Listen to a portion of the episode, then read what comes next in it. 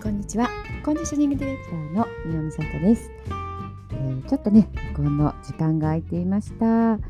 ノートの方ね先に記事で上げてたんですけども音声の方ねつけてなかったのでそちらの方今日はねお話をしたいと思います。6月の26日にイベントを行います。第2弾コラボ企画ということで心と体を幸せに。自分へのご褒美に癒しの時間をプレゼントしませんか？というのを行っていきたいと思います。こちらね前回ね一度やってるんですけれどもまあ、好評だったということで第2弾やっていきたいと思っています。内容はですね甘酒体験レッスンと麹のお話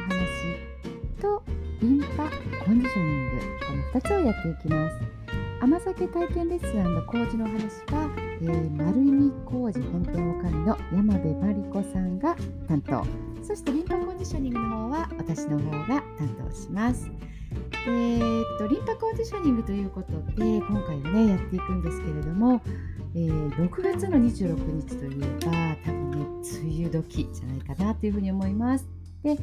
えー、梅雨時ってすごくこうジメジメとしたね重だるさっていうのを体に感じますよね。でこの時にリンパコンディショニングっていうのがねとってもおすすめになります。でイベントではハーブティー排出しやすいハーブティーで、えー、飲んで先にね飲んだりあとはねオイルを使って体の流れっていうところを良くする。またね皮膚に浸透していくっていうところもあるのでそういったオイルを使ってやって終わった時にはねすごく体がすっきりした状態になる。そんなのをやっていきたいというふうに思っています。でこの梅雨時の体ですよね。ジメジメと体が重たかったりとかっていう風に不調が出やすいんですよね。頭が痛かったりとかあとめまいがするとかですよね。あと胃腸の調子が悪くなるまあちょっとこう暑い時期なのでね冷たいものを体にね食べ出して胃腸がこう疲労していくっていうようなこともあったりしますね。あの自然界がねやっぱりこうジメジメするのと同じで人間の体っていうのもね同じく自然界の生き物なのでこう溜め込みやすい水分ね、えー、溜め込みやすいっていうこう性質があります漢方的に漢方というかね東洋学的に質じゃっていうんですけどもあの乾燥も嫌ですし湿気も嫌なんですがほどほどを超えてしまうこの梅雨時期の湿度の高さっていうところですよね。本当にあのね日本に住んでたらもう避けられないですね。私が今岡山にいるんですけど瀬戸内気候って言ってまたこれじめっとした感じがね独特です。まあねもうあの生まれてきてずっとこの状態っていうのはねもう知ってますから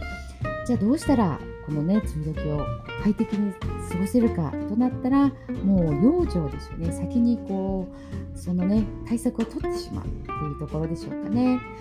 で、えー、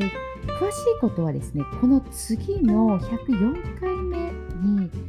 ラジオ放送をしています実は今日収録があったんですがテーマをね梅雨時のこう体梅雨時の過ごし方っていうところでお話をしていますのでどういうふうにしたらいいかとか具体的なことをそちらの方でお話ししていますので、えー、ぜひぜひこの次のね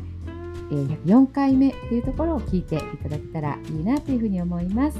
6月はイベントで26日の日曜日10時半から岡山市の中区で開催します。お問い合わせの方ね、あのまたこの音声配信のメールの方でもお受けしていますし、